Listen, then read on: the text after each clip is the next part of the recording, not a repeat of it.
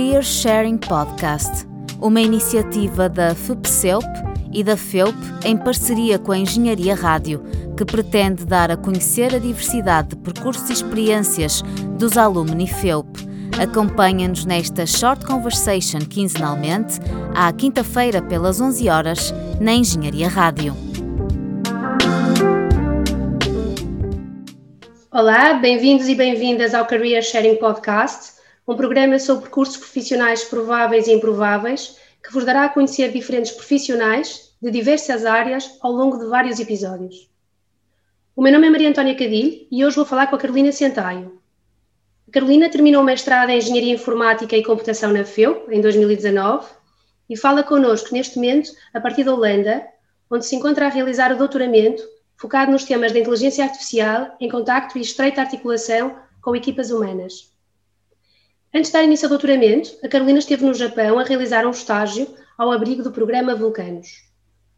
No final, será a nossa convidada, portanto a Carolina, não só a escolher quem estará connosco no próximo episódio, como a deixar-lhe desde já uma pergunta. A primeira pergunta a ser respondida no próximo episódio. Vamos a isso? Olá, Carolina. Olá. Carolina, que experiências, sejam elas académicas, profissionais, sociais, familiares ou pessoais, diria que mais influenciaram a chegar ao momento em que se encontra agora, no seu percurso, isto é, a realização do doutoramento em Delft e porquê? Uh, acho que houve várias uh, coisas que me trouxeram até onde estou hoje, mas acho importante dizer que hum, nunca foi um percurso uh, completamente planeado desde o dia 1, ou seja, Uh, acho que quando estava no ensino secundário, mesmo na, a fazer a parte do, uh, da licenciatura ou do mestrado, não tinha necessariamente em mente estar a fazer o que estou a, faz, uh, o que estou a fazer hoje. E, portanto, foi um, um, percurso que fui construindo mesmo com muitos pedacinhos, muitas pecinhas de puzzle.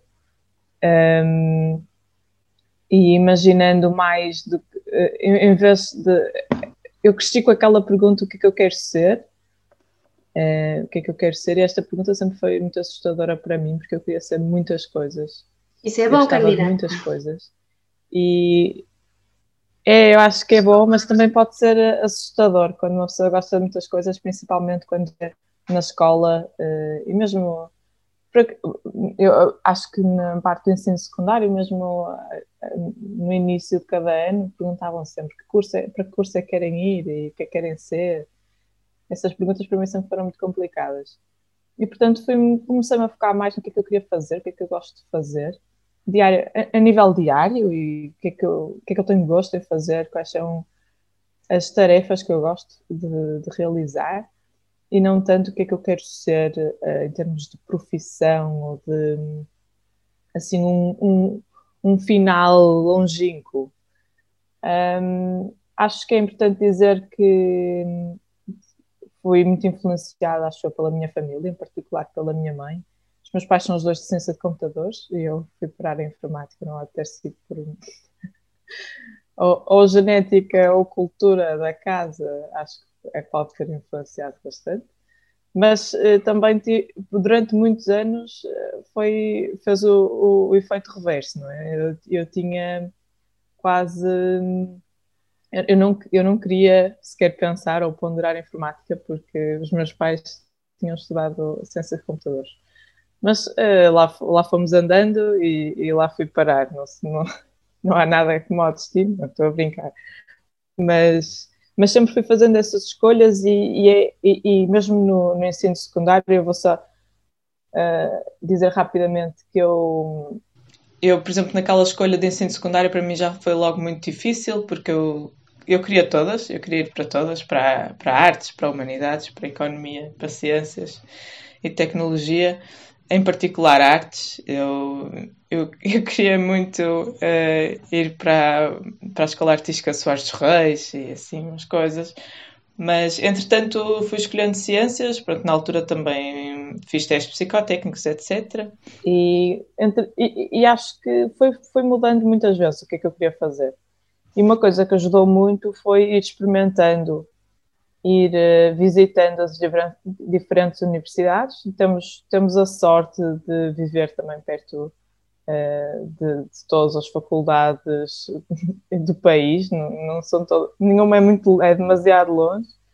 Uh, eu, em particular, tive a sorte de crescer na cidade do Porto, por isso, obviamente, para mim era muito fácil uh, visitar e, e, foi muito importante para mim visitar diferentes cursos, diferentes universidades, contactar com pessoas com diferentes profissões. Saber o que é que fazem, verdade, Carolina? Exato, saber o que é que fazem no dia a dia, nem é a profissão, porque a, a profissão às vezes leva-nos um bocado ao engano, não é? Uhum, uhum. E entender o que é que a pessoa faz no dia a dia, para mim foi muito importante. E, e visitei, mesmo dentro da Faculdade de Engenharia, visitei outros programas outros, uh, outras licenciaturas que, que na altura eu achava que queria e quando fui visitar afinal não queria.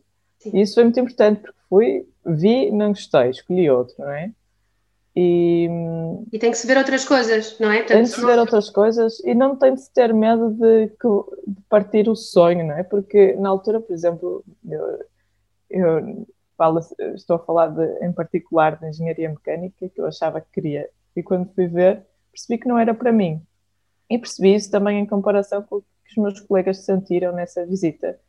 Para eles foi uma realização, ou uma confirmação do que queriam, e eu não senti isso. E, e acho que também não tive. No início foi, foi assustador, porque eu achava que era aquilo que queria, cheguei ali, afinal não queria.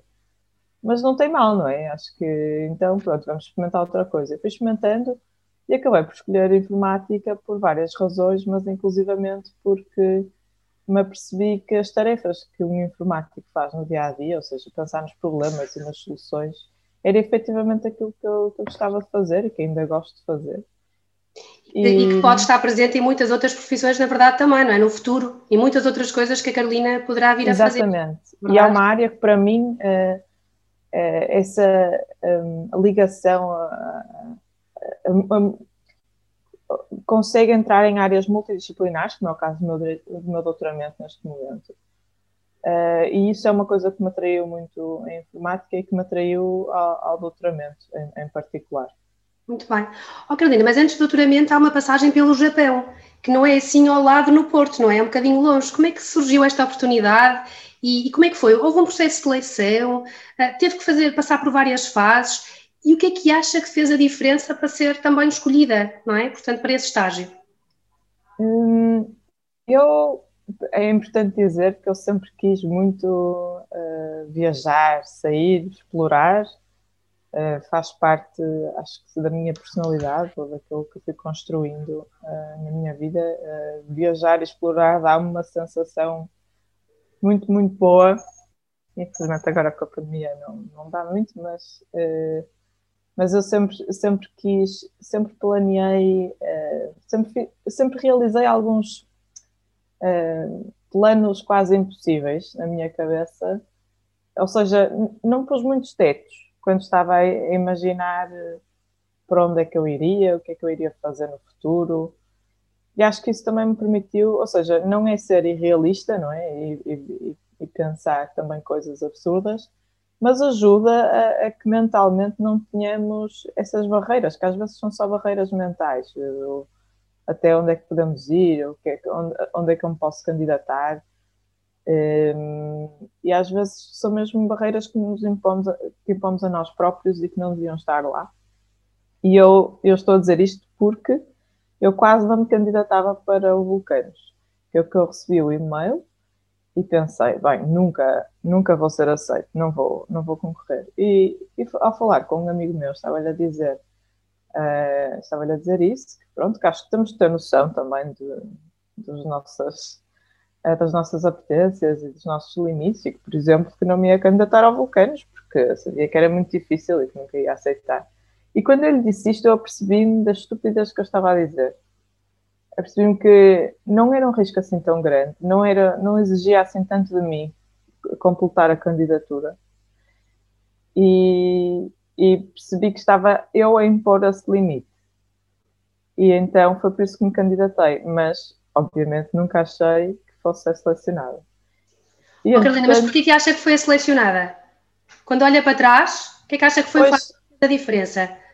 Isso é sempre complicado dizer, mas acho que hum, eu, eu acho que a carta de, de motivação uh, foi uma coisa, foi uma parte bastante importante. Uh, e, e, acho que uma coisa na carta de motivação que, é, que para mim acho que pode ter feito a diferença é eu ter sempre tentado criar uma certa empatia, tentar, ter tentado revelar mais do que eu sou profissionalmente, ter, ter, ter me expressado uh, quem é que eu sou como pessoa e, e, como, é que eu, como é que eu me fui desenvolvendo, uh, como é que os meus gostos foram mudando, como é que os meus objetivos foram mudando.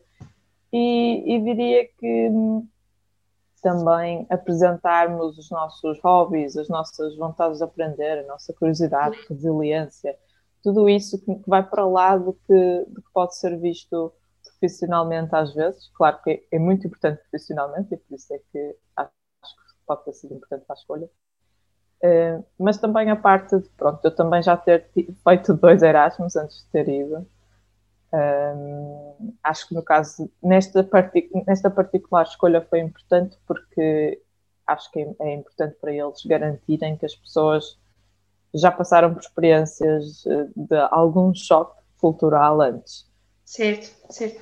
Oh, Carolina, mas também, uh, pelo aquilo que eu sei, ao longo de, de, da sua formação teve várias atividades, vamos chamar extracurriculares, não é? Portanto, foi buddy de estudantes a frequentar programas de mobilidade na FEUP, foi voluntária numa conferência europeia sobre machine learning, esteve envolvida em projetos de investigação, eh, nomeadamente no INESCTEC. Considera que o envolvimento nestas iniciativas e ao longo dos anos da sua formação académica também foram importantes para, pronto, para ter chegado até onde chegou hoje, ao caminho que fez, que é o seu, não é? Não é melhor nem pior que os outros, mas é o seu. Acha que isso foi importante? Sim, definitivamente.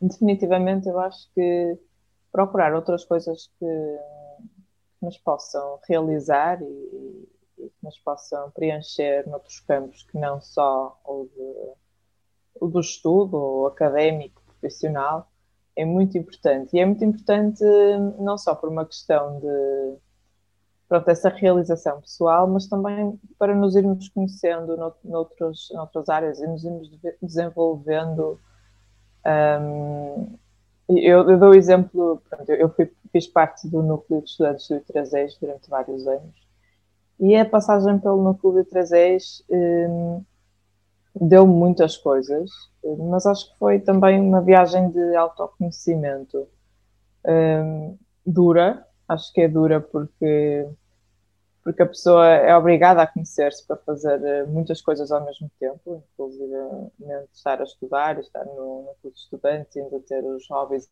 à parte, que eu sempre tive, fazer algum tipo de voluntariado, eh, mas, eh, mas acho que é necessária. E a pessoa, quando sai da faculdade, no meu caso, eu já tinha muito mais noção das minhas skills, da um, e do que eu queria fazer, o que é que eu gosto, o que é que não gosto, as coisas com que eu quero lidar diariamente.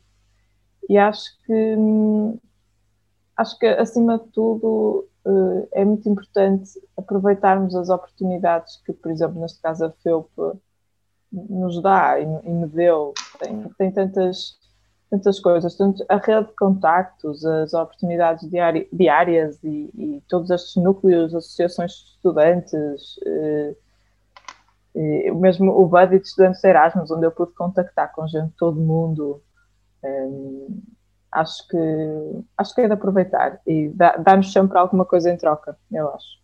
Damos e recebemos, não é? Na verdade. Exatamente. Muito bem. Olha, Carolina, sabendo que este programa é dirigido em particular a estudantes do ensino superior, não é só, mas, mas é particularmente a estes, gostaria de pedir que para partilhar connosco, muito brevemente, o que é que sentiu ao terminar a sua formação inicial e olhando para trás, uh, não foi assim há muito tempo, né? mas olhando para trás, Sim.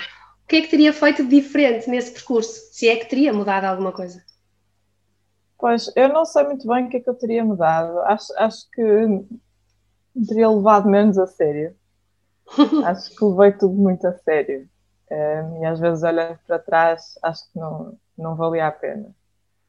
Um, eh, mas acho que acho que deixo a nota também em relação ainda à pergunta anterior, uh, que é importante investir num hobby e não viver só para, para o estudo, para as notas. Uh, eu sei que é difícil muitas vezes, porque queremos, claro, ter a melhor prestação possível a nível académico, uh, também pela competição de empregos e tudo mais, mas, mas não é isso que nos faz quem somos e, e, e acho que é muito importante investir num hobby ou numa, numa segunda via uh, que nos faça sentir bem também.